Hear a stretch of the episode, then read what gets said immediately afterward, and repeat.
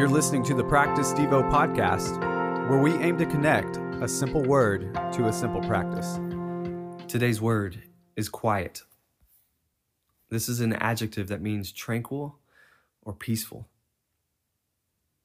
In 1 Thessalonians 4:11 it says and to aspire to live quietly and to mind your own affairs and to work with your hands as we instructed you. This is kind of caught in the middle of a sentence, but Paul is writing to the church of Thessalonica and he he says that this is what our aspirations should be to just live quietly, mind your own affairs, work with your hands, and just keep living life. Quiet is something uh, that we have a really hard time with when we live, especially when we live in a, a world that is like just full of noise.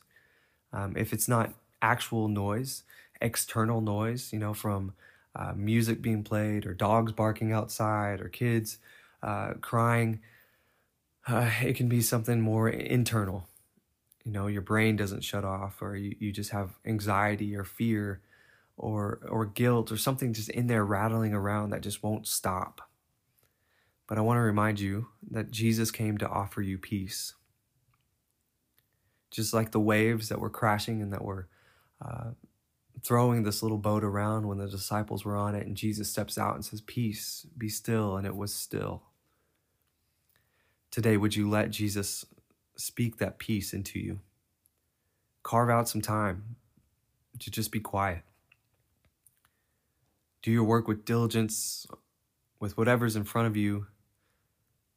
Do it with ease and excellence, but do it in the peace of God, that quiet that he comes to bring, uh, not only just from turning down the music, but also from calming what's going on in our hearts.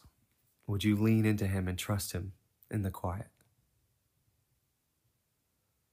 Holy Spirit, would you eliminate the noise that's in our lives, that we'd only hear you? Would you teach us to live simply? We love you. In Jesus' name, amen. Thanks for listening to the Practice Devo podcast. We hope this helps in your spiritual growth and practice in becoming like Jesus.